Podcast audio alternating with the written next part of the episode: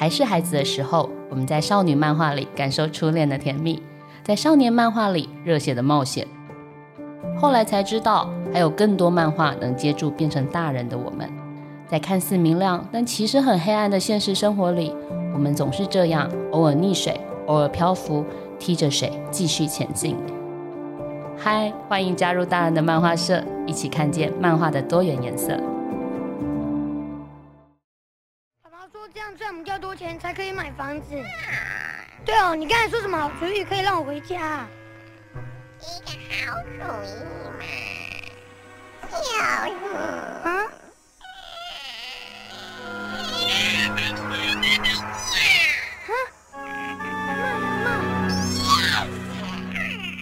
有这种事啊？谁会买阿嬷？你不信？当然不信。嗯？干什么啊？洗衫机电视开了没有？就卖给这个人。嗯？他是收破烂的，还有没有说要买阿嬷？看着。就看他没无。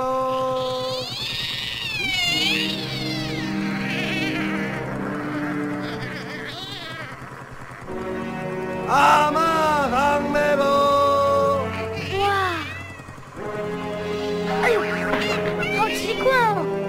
买别人的阿嬷啊！我怎么知道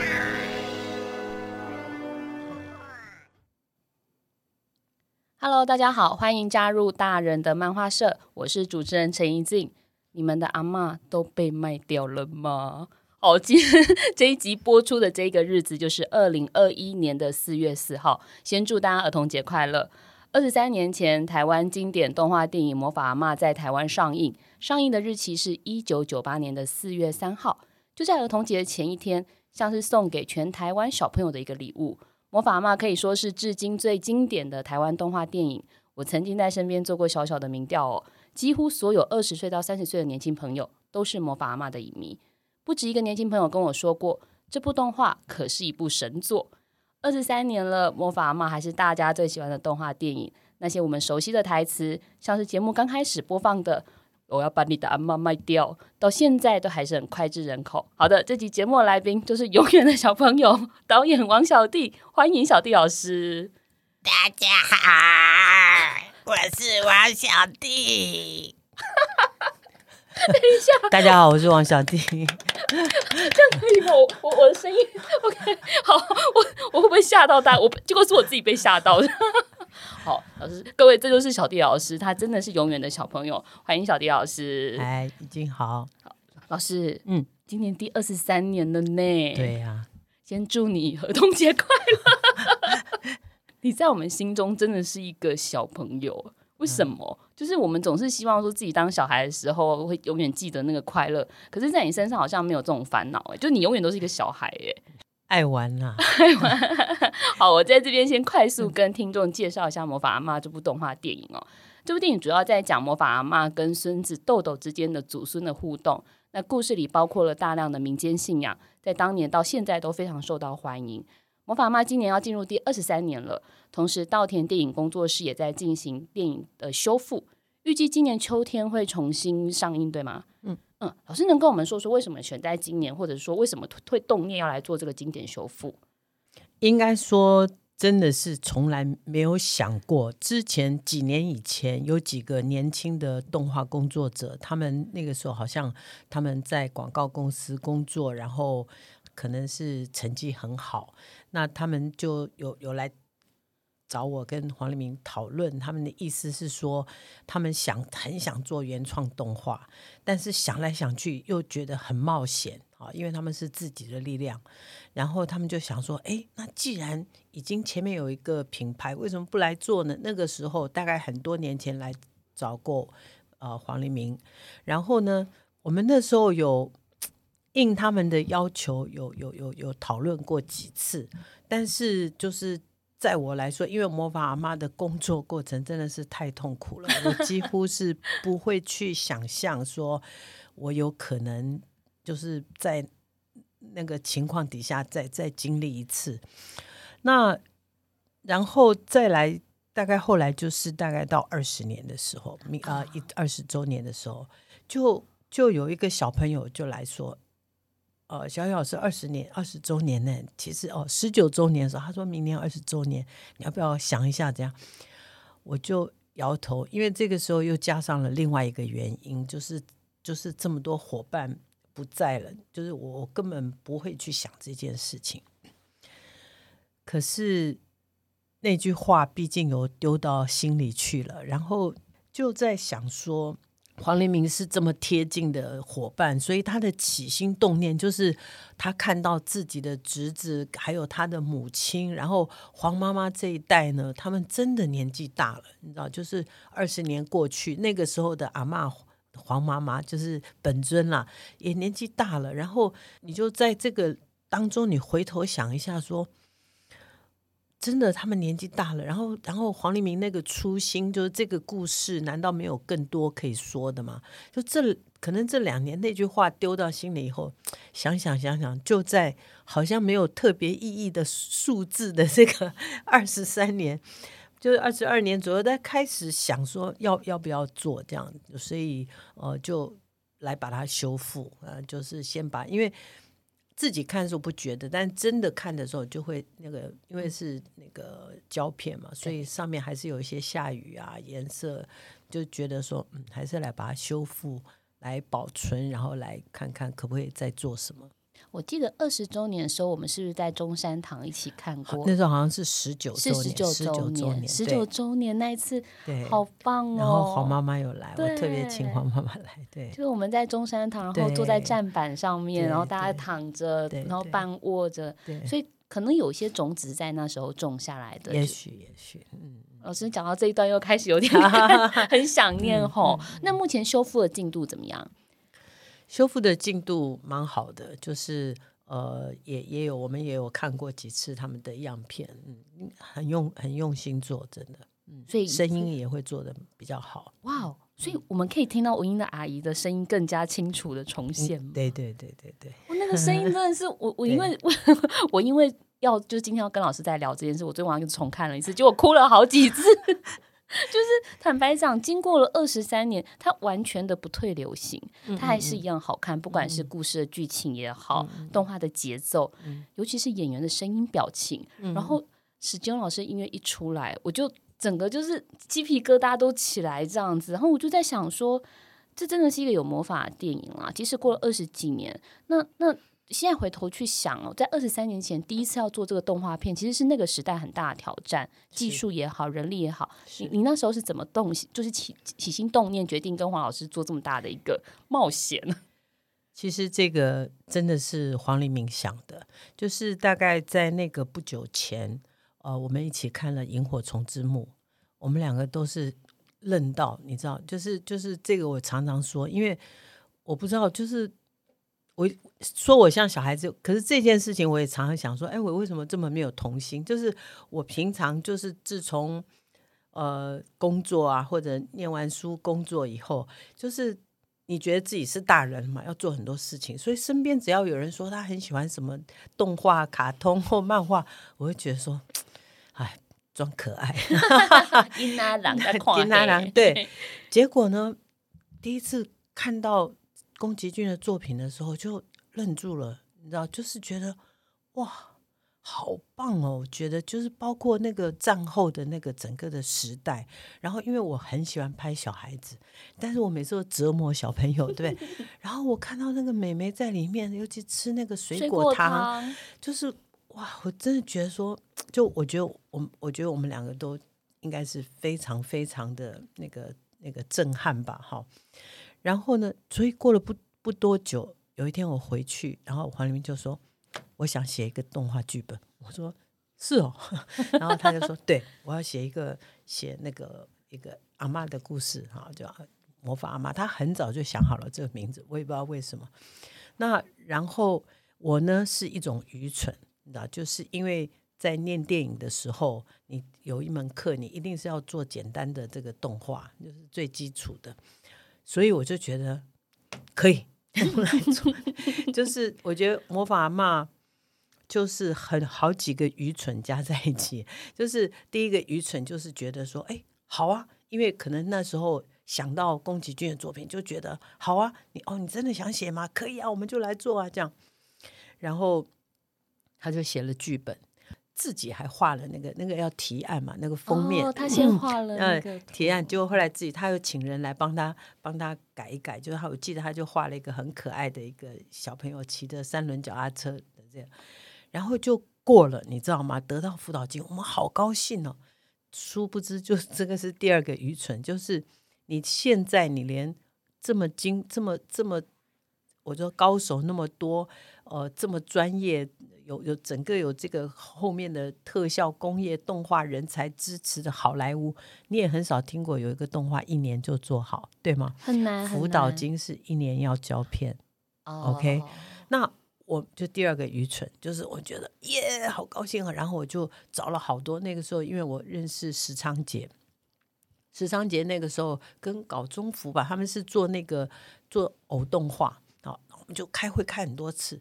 最后，然后我们还那那时候很疯狂，因为我们住在我家以前的老房子啊、呃，有一点院子。那时候我就说，他们说怎么困难，我说没关系，我们就在外面搭个棚子，就来做摄影棚，怎样怎样，直接做动画，对对对，怎么怎么讲。可是最后他们再三考虑，跟我说，老师一年真的没办法，对，我们我们真的不，我我们真的觉得没办法，所以我们又回头想说，好吧，那就再问。就是介绍了几位，后来呃就介绍了麦人杰。他那个他进来的第一天我都还记得，你知道 那时候头发没这么白，对不对？对对对对。然后就然后我们也看了他画的东西，就非常惊艳。就是因为麦人杰，我觉得这他好像十九岁就得到过全国的漫画冠军。你看他的功力，你就知道就是非常扎实。那时候我记得他还有画那个。呃，《金瓶梅》要害得那个杂志被禁，你知道吗？我知道，就是你可以想他有多厉害。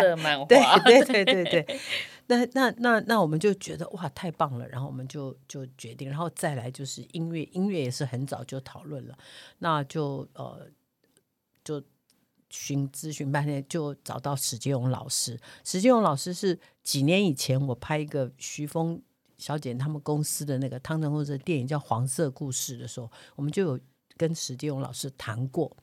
那那时候史建荣老师觉得还蛮嫩的哈，就比较。反正现这次我们就跟，然后也是来，我也记得他第一天来超帅的，穿个，然后然后我们就就这个大概是最先决定的。然后第三个愚蠢就是时间，我们就每天很幸福福的，就是跟呃黄黎明跟那个。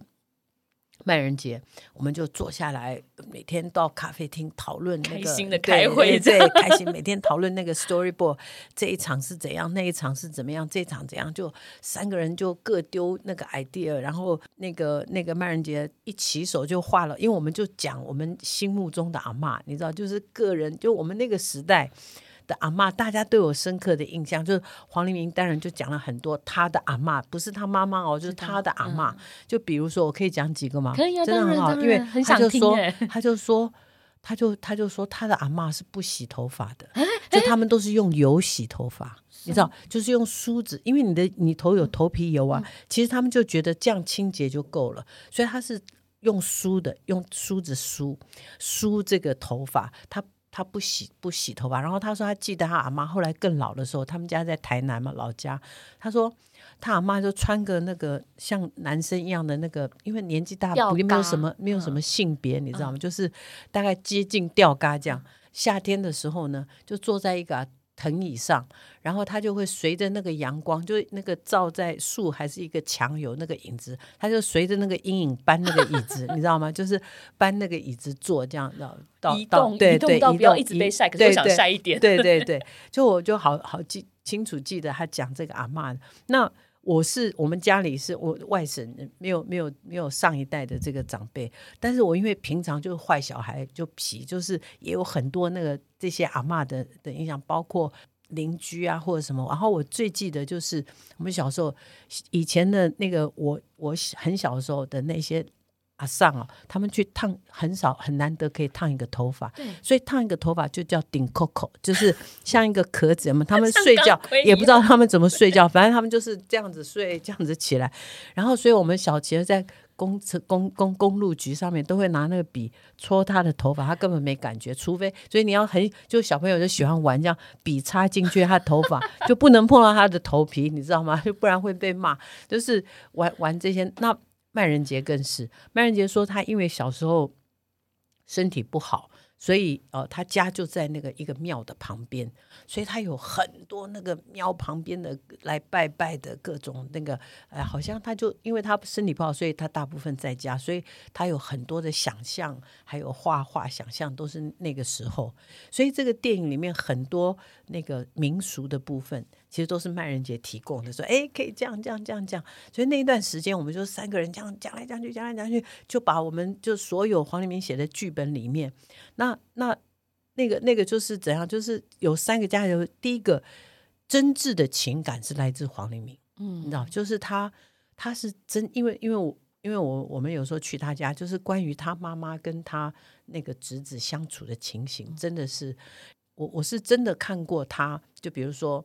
呃，要一起跟那个小朋友要一起去去哪里？小朋友其实一直难过哈，然后那个家长就就唱唱歌哄哄小孩子。哦、我我跟我跟黄玲云坐在前座，其实他是在擦眼泪，你知道，他就是会觉得说爸爸妈妈就是，然后因为因为他知道还有他妈妈，就是两种感情是很真挚。因为黄妈妈是一个个性非常强，而且黄妈妈是那个时代，她那她在日剧时代是台南女中的。哇！所以她也是等于以前，而且你要看对，嗯、而且你要看过黄妈照片，她以前是个大美女。她生两个小孩的照片呢，我现在还在家里还有，就跟当时代的电影明星差不多，你知道？我觉得她应该是有荷兰人，是不是？因为她澎湖人来，就是非常漂亮。所以呢，又聪明又会做事情，能力又强，个性又强。所以她她她等于是这样，然后她她她。自己带这这几个小孩子嘛，四个小孩子，所以然后节省，所以黄黎明有很多那个妈妈的严格的节，就是节省的所有的这些这些印象，你知道吗？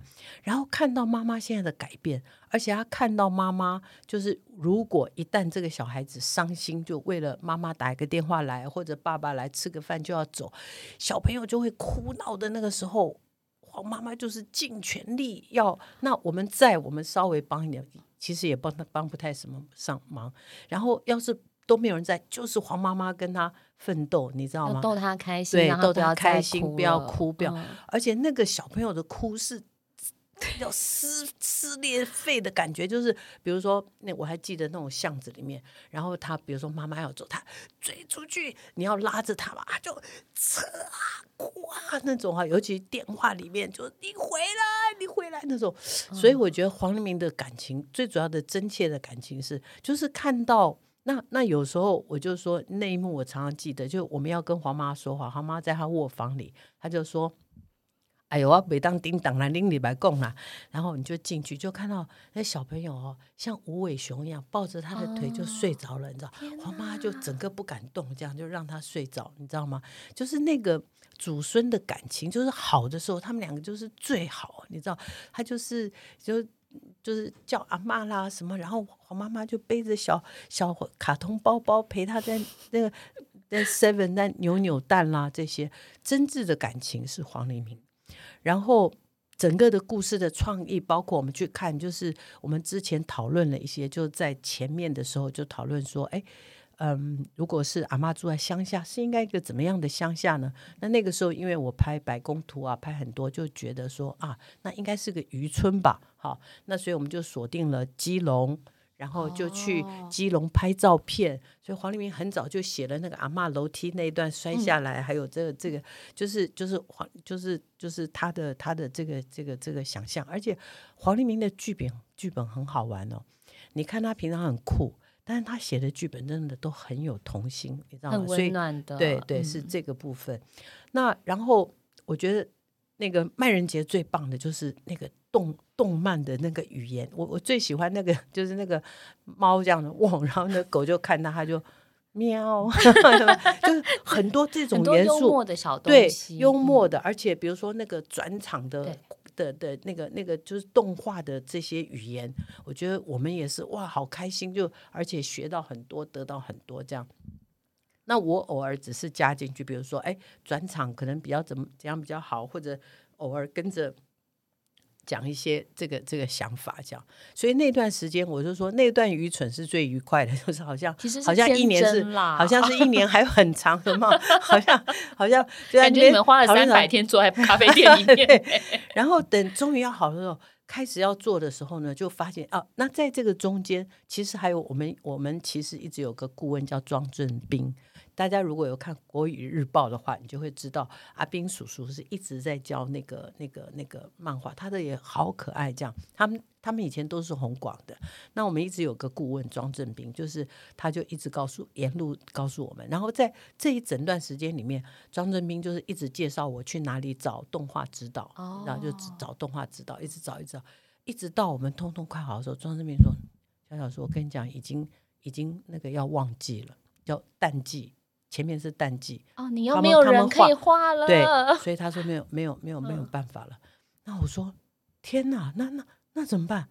他说我觉得你可以自己自己。我说我 怎么可能我？他说我我可以教你，真的没有那么难。好，这样这样这样，什么什么，他就讲怎么写绿表，怎么画绿表，怎么怎么怎么。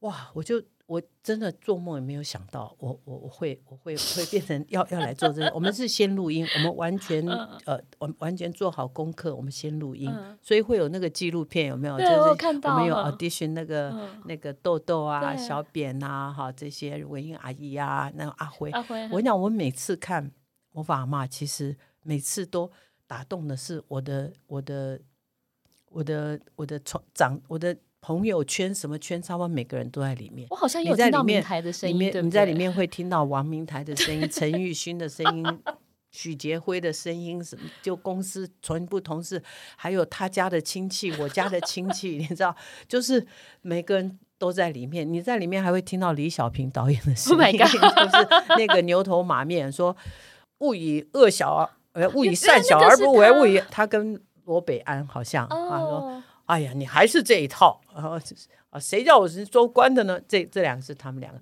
所以真的是全部，你知道我的我的我的嫂嫂，我的侄子，我的就是全部，大概我们全部就是那个时候，真的就是仅有的资源，好，然后就是钱。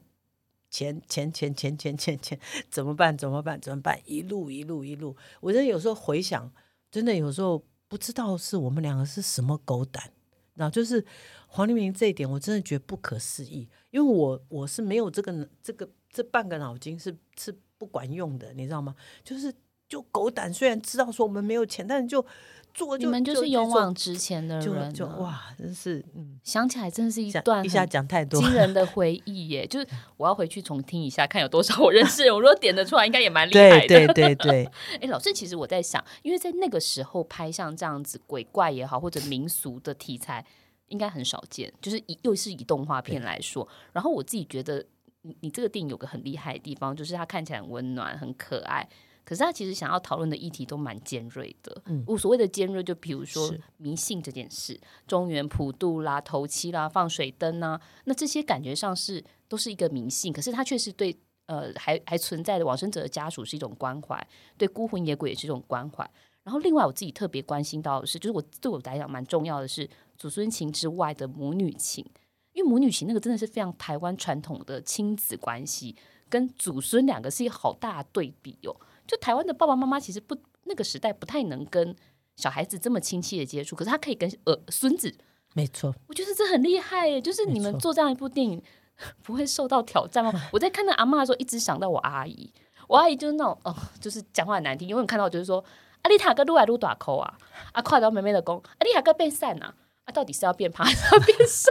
但是它其实都是关系。嗯就真的就是台台湾阿嬷的一种样子，嗯、所以我其实很好奇，你那时候拍的时候，不管是鬼怪议题也好，或者这些比较呃尖锐的东西，你们是怎么去去决定要这么做？那有接受过什么样的挑战或者是挑衅？嗯 嗯嗯，其实这些民俗的部分啊，如果现在想起来，呃，其实就是我觉得它整个就是呃，有一部分是黄黎明想写的东西，有一部分也就是我觉得他是他是从我们我从黄黎明到到后来变成我们三个人，后来变成比较多人，其实是不自觉的把我们生活里的很多东西都放进去了。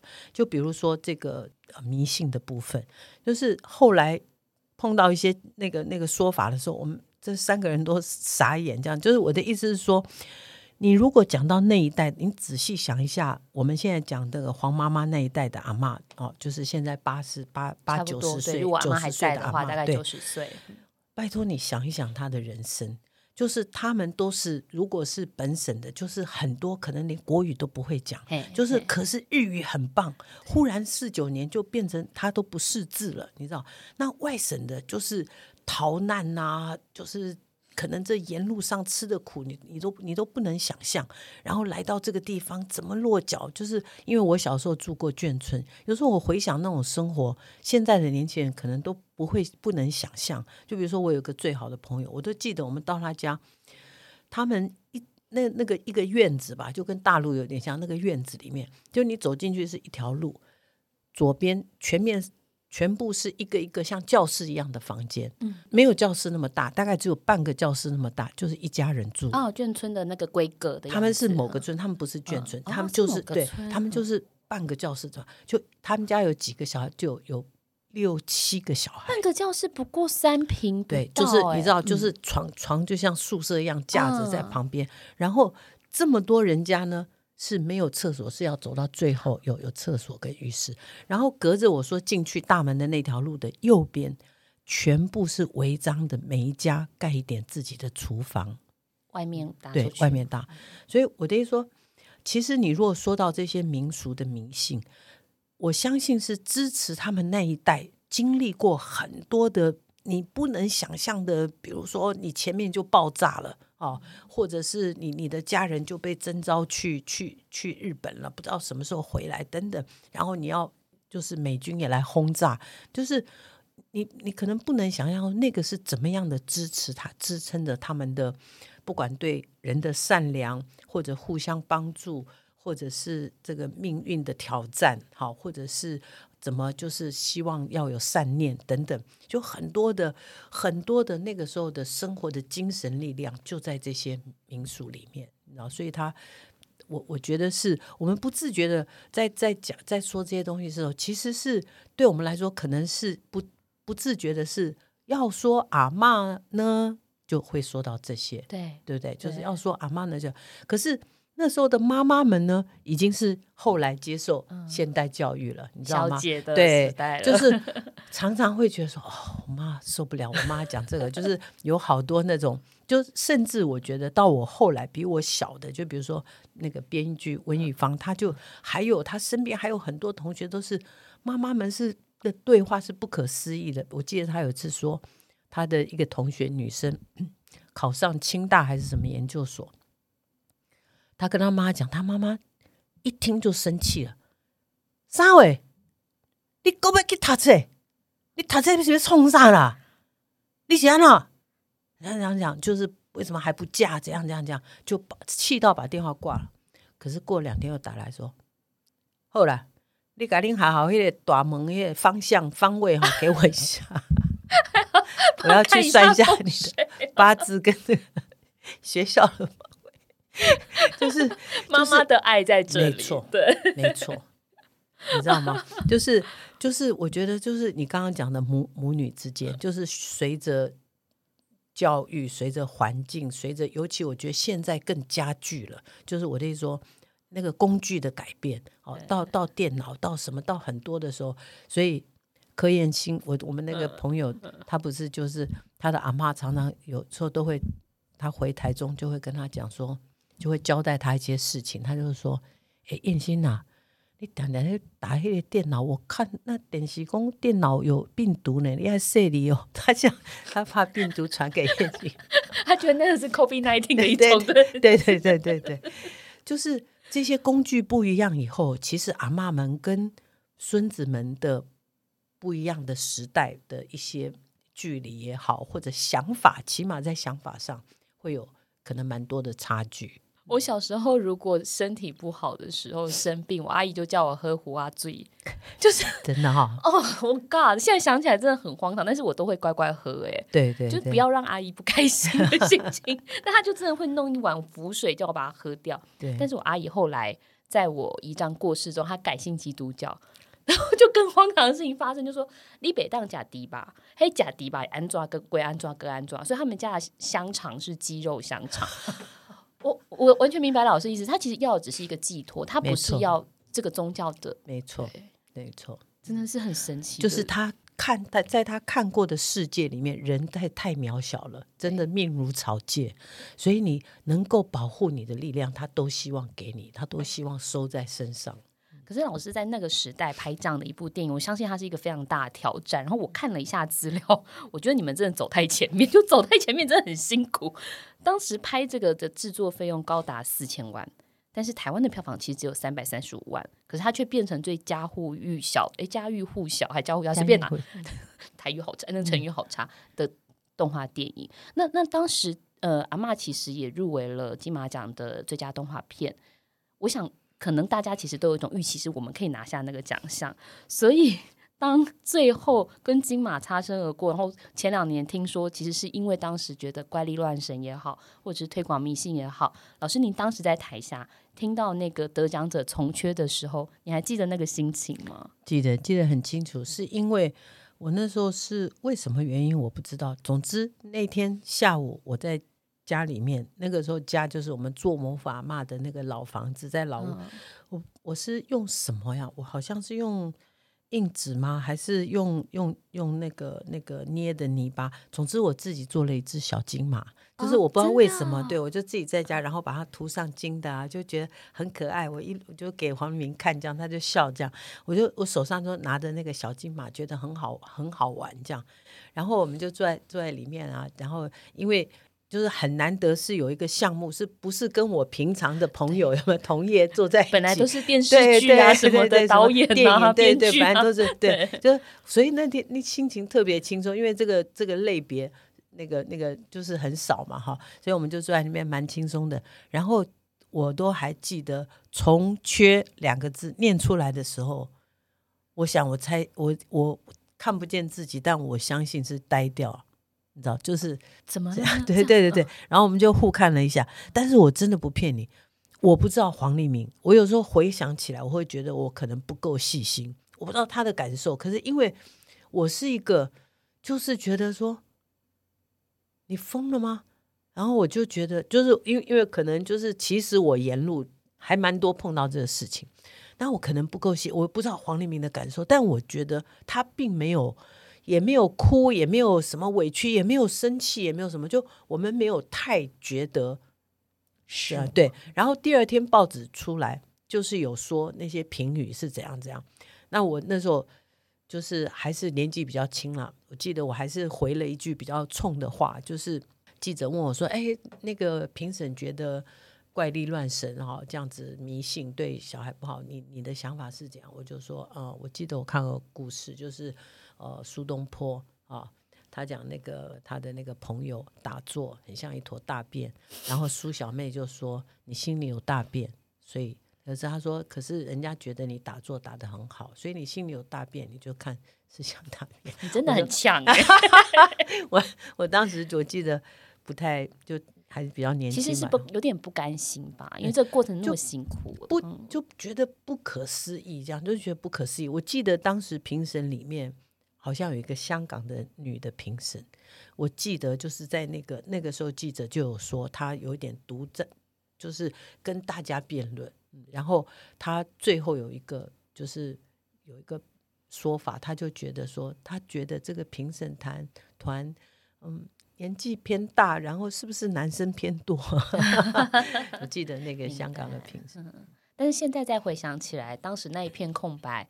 好像也没有那么重要了，因为他二十几年来被这么多人看到，甚至记住，嗯嗯，我觉得好珍贵哦，嗯嗯，对对。老老师后来为什么电视会一直播？我其实一直搞不懂这件事，是因为版权卖很便宜吗？所以我说这部魔法阿嬷，我觉得他的命运呢，跟他要描写的阿嬷们是一样的。其实魔法阿妈是很坎坷的，就是我的意思说，当时我们前一部电影哦，因为那个上片就是照一般的上片法，我们觉得不好。那我，然后我们我们那一年，我们就是我跟黄立明就约定说，今年是我们的学习年，所以包括上片我们都学习，我们自己去找好多戏院，一家一家谈，看可不可以上。我们很希望，比如说新竹可能会比较会看动画或者什么，我们自己跑了好多地方去谈这个戏院。最后台北只有一家，就是华纳威秀，只有一家。而且因为我觉得我现在有时候想起。这些过程我都觉得对黄立敏还是很敬佩。他那时候就是我们要上上片之前，他做完动画，我们已经你知道已经累得半死，不是已经在台高筑了，就是我们没有钱，哦、但是他还很认真的去诚品书局跟人家谈，办了一个，他约了好几家，我记得有清，就是他有好几家。除了红广以外，因为红广好像不愿意参加，还是什么？动画或有关系？对，动画公司一起办了一个台湾的动画展。天哪！然后我记得我们的设现场的设计师是一位建筑师，好，那他就帮我们设计用那个玻璃砖夹着我们的那个赛璐璐的片子，就是用吊挂的。因为黄立明是一个品味很好的人。啊所以他那个现场真的布置好，就是吊挂的玻璃装，很漂亮，高高低低，然后把那个那个赛璐璐等等，然后决定最后只有一家那个那个那个华纳威秀的时候，那个时候运气很好，我记得刚好华纳威秀是几个女生，年纪也很轻，就二三十岁来做这个华纳的，就是这总经理啊，就管理阶层，他们跟我们谈了，他们就居然一开口就说。我们有去成品看你们的展览，我们很喜欢，所以呢，其实三百五十万，我觉得有一部分呢归功给这这几个女生，她们就有很认真的规划，比如说她们立刻帮我们设计家庭票，就是对套装套装票，还有你知道吗？华纳现在多贵啊，那个那个广场前面半个广场免费让我们用，哦，他们有看到你们的价值，对，他说看你们想。那黄立明这个就比我还疯，他就去做了一只大概有两层、三层楼高的大鲸鱼气球，就是里面那一只，对，做很大，对，就就就这样飘在那个，就是他走路的姿势，这样飘在那个那个那个华纳的广场。然后，如果你现在细看一下的话，我们现在存货不多，但是他做了夹名片的夹子，做了扑克牌，做了。那个公仔有小牛头马面，还有魔法阿嬷。好，那个我们开车很远去看这些师傅，我都记得做了好多好多产品，你知道，就是他真的是，真的就是真的就是全力以赴，真的真的是毫无保留。然后我是因为他在管钱，我没有管钱。我有时候想，我想说，我不不知道的人不会怕。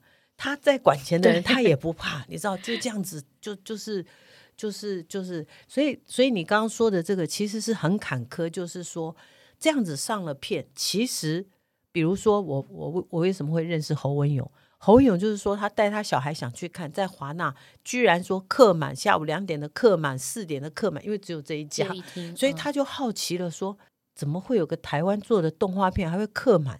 你知道吗？这他是跟我是这样子认识。他告诉我这个这个这个，他前面去看片，所以那个时候华纳的成绩是真的很好，但毕竟只有一家戏院。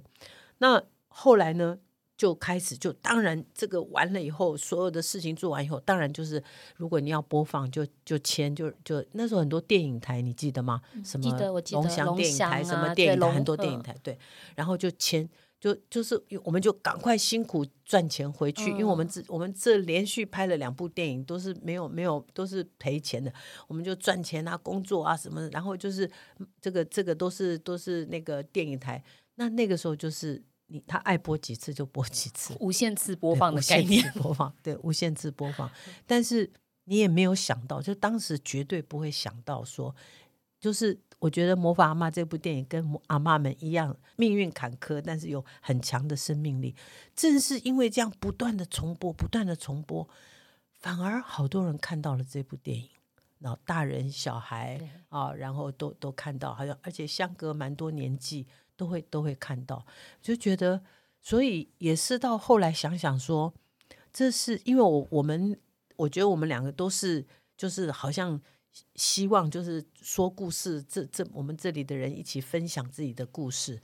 所以你就知道说好珍贵哦，就是这么多人有分享。你知道你我走到哪里，我我去我去修个车，对，那个那个我进去那个旁边助理哦，黑手的助理哦，在那边弄个车，他老板不知道讲什么，他就抬起头来说啊，魔法帽啊。可以照张相吗？就是 他可能才十几二十出头，没错，没错，没错，没错。就是我就觉得好好珍贵哦。嗯，对啊，好感动哦。对，因为我现在我现在四十嘛，然后魔法阿嬷播的时候，我才大学一年级，大大二。但我其实看到是在电视上看到的，我没有看过这么好看的台湾动画。但后来我在跟朋友聊天的时候，那个呃年轻的朋友大概是才二十三四岁。他说：“静姐，你知道吗？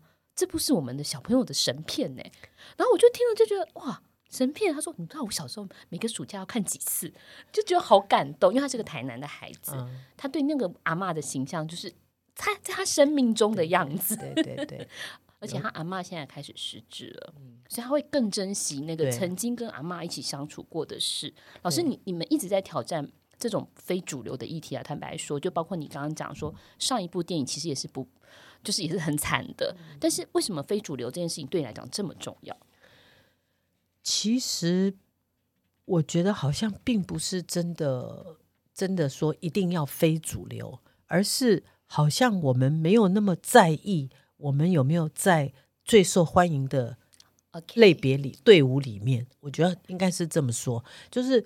而且我觉得说魔法阿妈还有一个事情，就是说，你看那些评审哈，我觉得他们不见得有恶意，就是那个时代，他真的觉得丑，阿嬷丑，不水呀，不水啊，因为他们他们大概他们评审应该都是做家长了，嗯、他们看到小朋友看都是迪士尼的动画啊，你看人家做的多么可爱，这卡通应该是这样的吧，动画应该是这样，这是什么东西？好，就是我觉得那个距离是就是。哦，你如果你永远都看最最主流的东西、最时髦的东西、最很一直很在意，你有没有在那个队伍里面？我觉得其实呃，也许也也会有点可惜。所以我觉得我们并没有觉得我们是硬要做，因为因为我们其实有一些，就以前我们做全家福、家家福啊什么，其实也是在这个电视里面那个很高的收视率什么这些，就我们没有刻意要，只是我们每次都是做我们觉得。我们自己想做，跟觉得应该做的，嗯，大概是这样，并没有真的刻意要去做。就是你们觉得当下重要的事情。对对对，我小时候是看那个文英阿姨跟 就是一群年轻人母鸡带小鸭，对对对，陈胜德好可爱，然后西南为什么都不会老，好可怕，我就觉得他现在是不是妖精啊？真的啊，对，他现在甜点做很厉害哦，真的不可思议。那天他不是有在成品做甜点，我想说为什么这个人从我小看到大都没有老过，好可怕。对对对，但老师你看看哦，我现在看着你，我其实有时候真的会感觉不到说你你今年几岁？应该快快六六十七六六十七岁，六十七岁好像对不对？你看你快，我们如果照照照那个虚岁来算，你被七咋吧呢？可是你完全不像你年纪 就体力比我好，脑子动得比我快，然后对社会议题关心程度也比我高，而且你有一个很很奇特的特质，你永远都不是说说而已，你所有做想要做的事情、关心的事情，你都真的会去 touch 到。然后嗯，大家其实都很喜欢说，老师曾经讲过那个。拍电视剧是一种社会运动。那不管是大医院小医师啦、赴宴啊、刺猬男孩啊、长不大的爸爸，甚至到二十之后，其实你每一个电视剧所面向的年龄层都不一样，议题也都不同。那到了职剧场，你培养新演员，启用新锐的编剧跟导演，然后还跨界跟我们一起做漫画。我真的很想问你，为什么会选择用拍电视剧或者拍片的方式来参与社会？你真的相信电视剧可以改变社会吗？是的，是的。就是我觉得不一定能够改变社会，但是我觉得起码就是我觉得有呃，应该是因为其实我我们的我跟黄明这么多年，其实可能都是觉得心里都是别人吧，就是你会看到好多人很勇敢，或者是呃很幽默哈，或者是就是就是你，所以我们把这些故事，所以你看这些故事的时候，其实他们也许有在你的生活里。有些是你比较少认识，比如说波利斯大人，就大家都在骂警察的时候，你知不知道警察的来历？你知不知道警察工作的细节？林佑威那么帅，对对，林佑威跟蓝正龙最帅的时代，对，啊、对，就是我的意思说，你可能不知道，就是我们想说，我们是应该让大家更知道别人，眼睛里看到别人，体会别人的生活里的。呃，心心酸呢，或者是甜蜜啊，或者是勇敢的地方，所以我觉得主要的动力是来自来自这里。所以，呃呃，你你你你做这个的时候，你说，嗯、呃，观众没有没有确定是，好像没有是不只是做给谁看，一直到最近在讨论魔法妈的故事的时候，我都还是会也我还是会排斥说，哎，这个小孩子爱不爱看？我觉得。其实小孩子很会看呢，有些感觉，有些事情，你会在心里，而且是蛮成熟的感觉，就是在心里会都会记得，你知道。所以我我没有太觉得说，但是你你你就是是你自己决定这个片子要什么调子。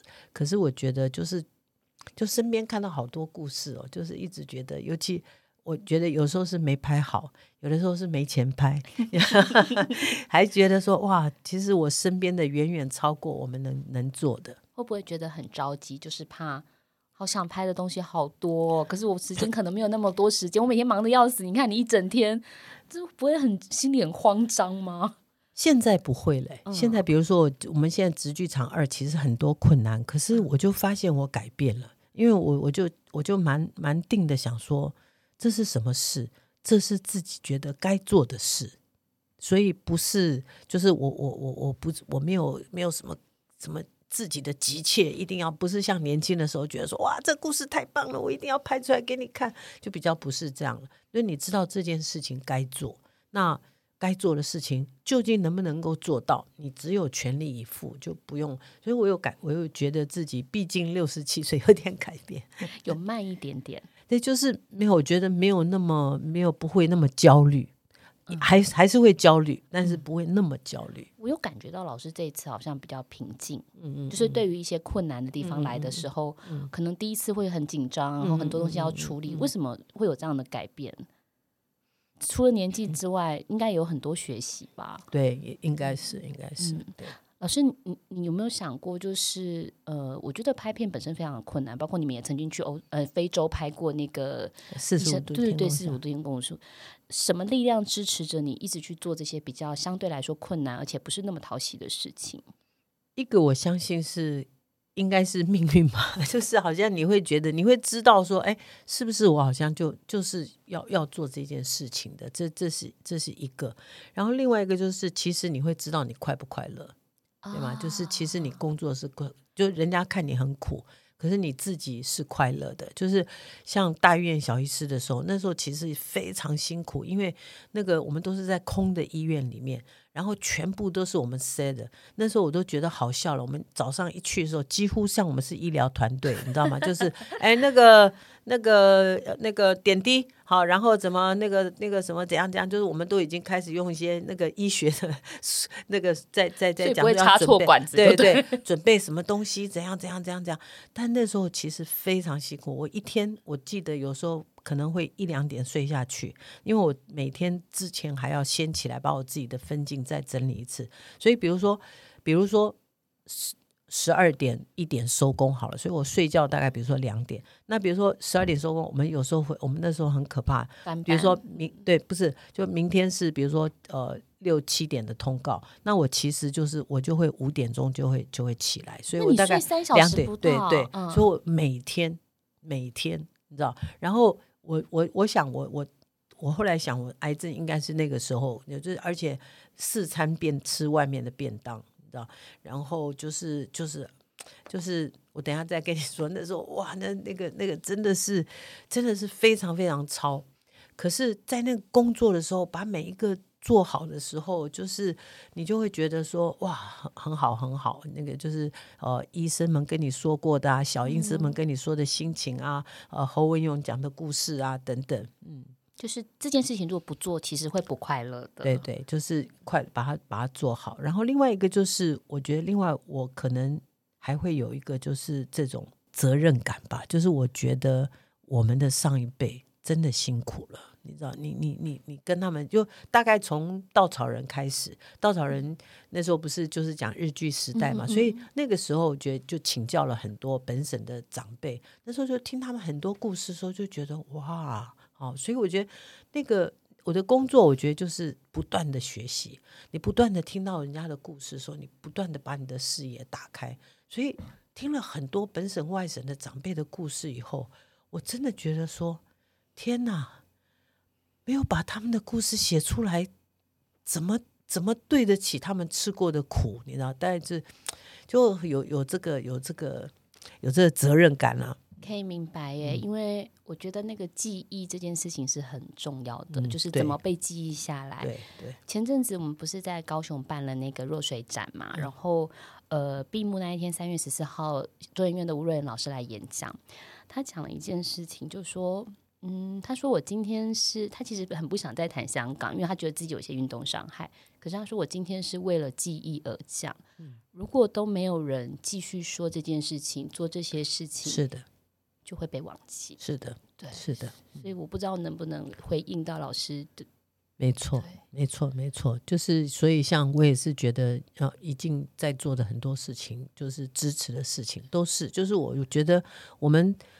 有时候你是觉得不可思议的，就是你听长辈吃过这么多苦了，然后你在台湾好像很嗯没有没有没有打仗，没有战火哈，这样好像哎好像也曾经有钱，就是社会富裕这样活，哎到了到了最最近几年，你会看到社会的问题，然后你会看到国家的处境，你会看到这些，然后你会看到觉得说天哪，这这一个。这一个这一个战争留下来这么多的伤害，我们的故事都还没有讲出来，还要还有还要再有这个这个压迫的压迫的，还要可是它就在你眼前发生了，所以我觉得就是你会觉得说没有没有什么没有什么害怕，就觉得就是每一代有每一代的责任吧。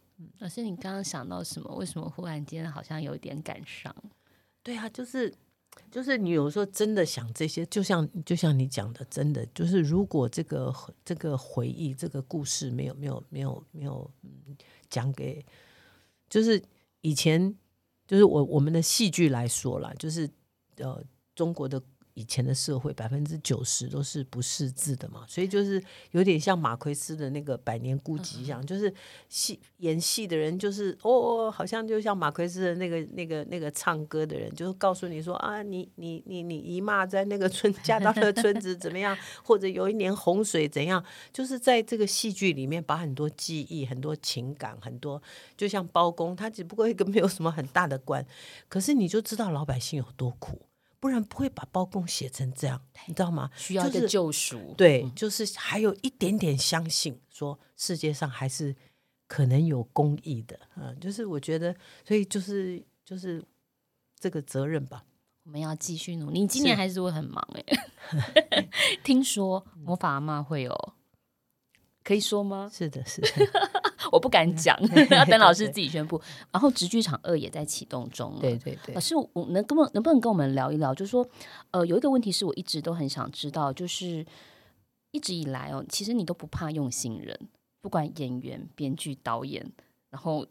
其实我们知道，在做很多事情的时候，你用资深工作者是最快速的，然后对票房也是最有效的。可是你从来都不不会在这个迷思之中哦。包括你当时找我去职场做企划，我觉得你根本超级勇敢。我就从来没有经过影视界，然后又这么难相处，但是你还是勇敢的做了这件事情。以及我真的也很想知道，你曾经在年轻演员身上看到什么，以至于想去做 Q 来培养新演员。而且我们的新演员的培养方式也跟一般的演员培养方式不一样。嗯。我知道他们要学京剧、学身段，还要学理财，还要学做菜，还要学美学，这是一个全方面的。我觉得反而更像是人格的养成。能不能说说为什么这么坚持要让演员有一个这样子比较不同于传统的影视的环境？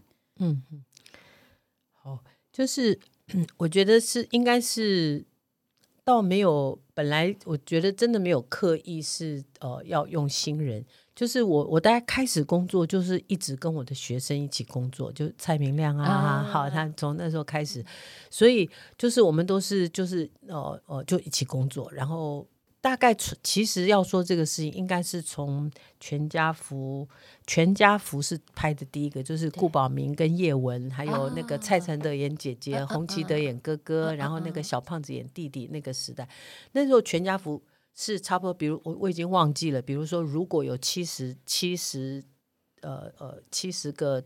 呃，部，七十集的话，我自己我自己在拍了，比如说六十几集这样子，然后后面家家福我们就开始讨论，就是包括下面做什么，叫什么名字，我们都是就是都是跟这些这些年轻的导演讨论，所以从家家福开始就是新导演了。Oh. 我那时候我我拍的量就减少，然后我就是主要是剧本，我就是讨论剧本，管剧本，然后他们他们拍。开始的时候会不会有？总是会有，就是多多少少到现场，所以我到现在都不太探班，因为我怕我会忽然不自觉啰嗦。陈玉勋就闹过这个笑话，那时候他们都几个人都是导演嘛。陈玉勋有一天去探班，站后面探班，然后演到演到一半，他他在他不是导演，他不是那天的导演，他站后面说咔，然后那个导演就回头看他，你知道，就是。就是那时候，就是就是，然后我们就会讨论说，哎，这集拍的怎么样？那集拍的怎么样？所以可能一直有一点，其实工作就是这样这样子来。然后，然后最主要是你会看到呃改变，好年轻人的改变啊什么。就是因为我以前是个坏学生，我一辈子没想过我有一天会做老师。从 以前教育老师烦死了，对不对？对，就做老师。而且，但所以你问我呢，我觉得我基本上包括跟小朋友，我觉得就是人对人，就是。不是英文讲 man to man，我觉得就是人对人，小朋友也是一个人，你跟他相处，就是你就是跟他相处，他的个性，他的你跟他，那年轻的创作者也是一样，你知道，你就是就是跟他，当然意见不会永远都一样，所以我一直练习，就是哦少讲话，少讲话，哎，这个是不是我不该讲？有时候我就闭着气 这样子，对，那那这样子到后来到直剧场的时候，我觉得是真的是。处心积虑的在想新人的问题，因为我们已经这么多年，就我们这八个导演应该都有遇过，就是这么多年就看到很多是长得漂亮、长得帅，人家就叫他来了，他就进来了。进来了以后一时不错或者怎样，过一段时间人家又找别人了，你知道，因为他们没有真正好好的训练。所以呢，进来都是一些俊男美女啊，那就偶像剧啊，谈恋爱他本来就会嘛，所以好像演演也不难。所以就看到，其实你问我为什么直剧场培养演员的课这么不一样？因为我们在他们身边看，知道做演员的人生真的不容易。我光讲小朋友好了，那种小学生来演戏，也没有几天就叫妈妈说：“衣服拿来，好，哇，我要换衣服了。”啊，怎样？导演说那个什么，你知道吗？就是就是演员的挑战就在这里。不要说小朋友这样，你到了一个青青少年，其实也是一样。青少年也就是大孩子，你知道吗？所以他的人生会受到很大的考验。第一个，诶，忽然这么多人认识我，对吗？走在路上，哇，都在看我，对吗？心了呢。对，然后呢，收入有了，所以我碰到过好几个大学念一半不念了。你知道啊？怎么就就是就是，然后接着你就不敢看他过两年，要是他没有没有很顺利的话，你真的心里就不知道怎么办。好，然后我也看过那个当年我们拍古装戏很辛苦的时候，他非常认真，来回练习那个袍子转身怎么帅，这么认真演员。后来当他没有什么戏接的时候，他的人生的转变，所以我是真的战战兢兢的在做这件事情，因为你知道。演员的人生不容易，然后他被动的时候很多，你知道吗？我们还可以说，哎，我们想拍这个，我们就写出来，就去提案。但是人家演员要不要找你，这个角色要不要找你，觉得你适合不适合，都不是不是你能决定的，是被选择的。对，所以所以其实我是我们是很战战兢兢做这个事情。那编剧跟导演倒是我们一路其实都都有在都有在做。那呃，演员是很认真的，就是很认真的。为什么要做直剧场二？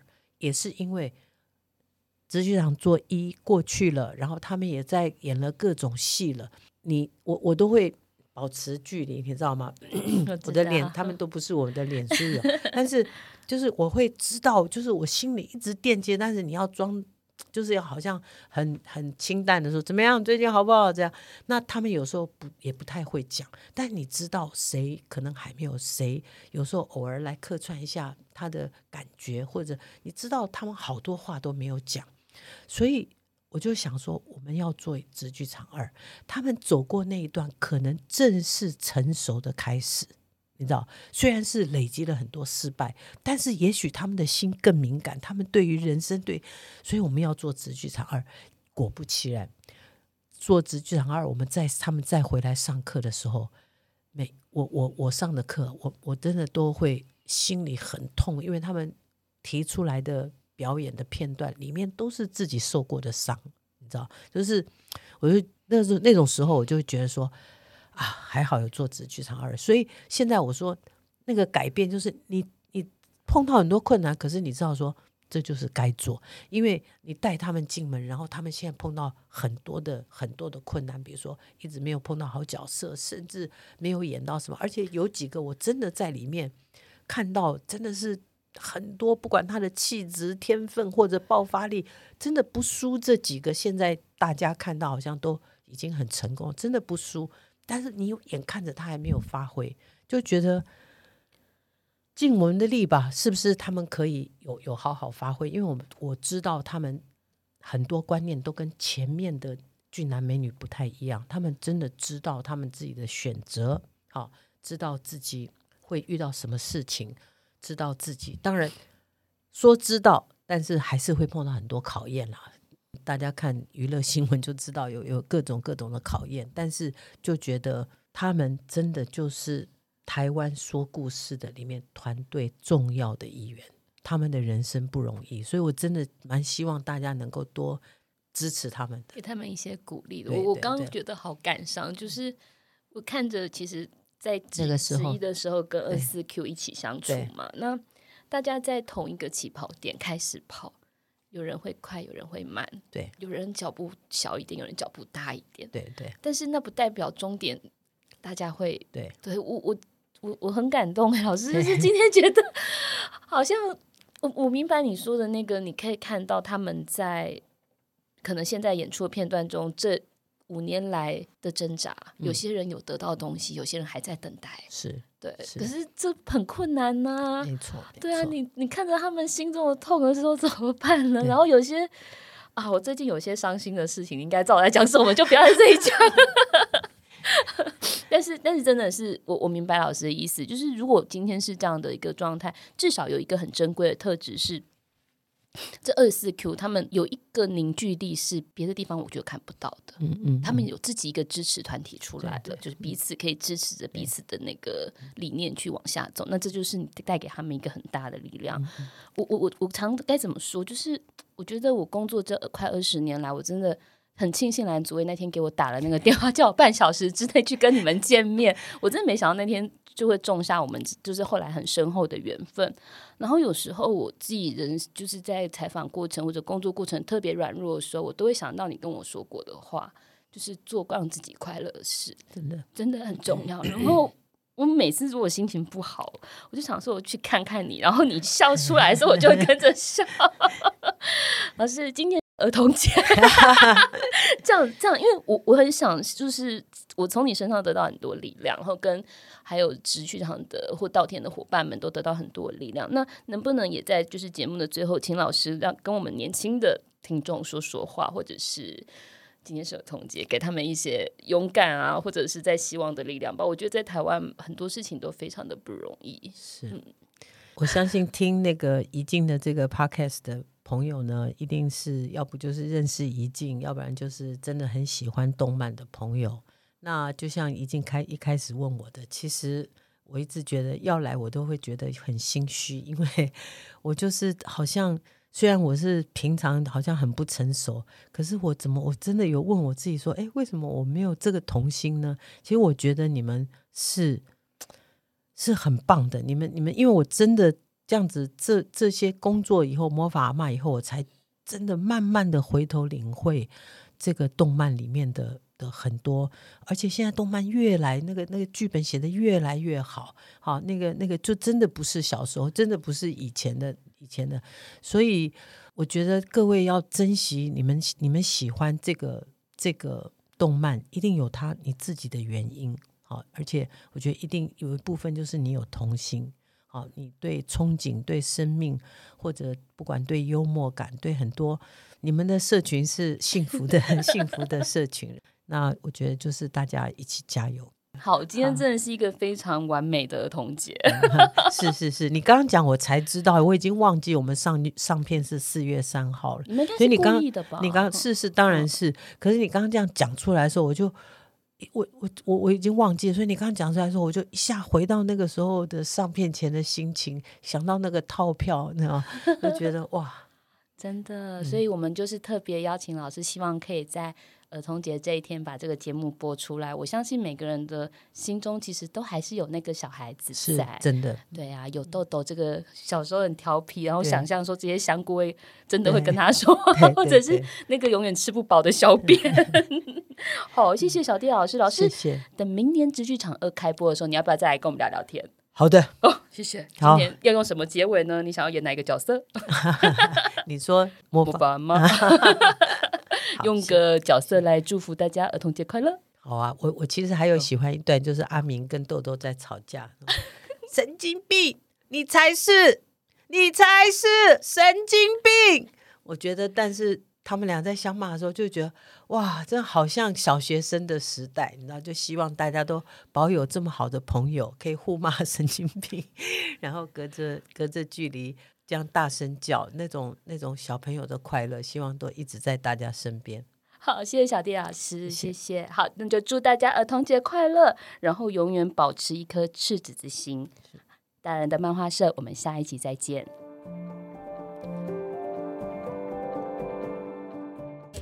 好好，好，哎，我是陈怡静，陈怡静，陈怡静，不是，为什么念我的名字？陈怡静，陈怡静。好尴尬哦！陈一静，陈一静，老师你要念一百次。陈一静，陈一静，陈一静，你 为什么要这样？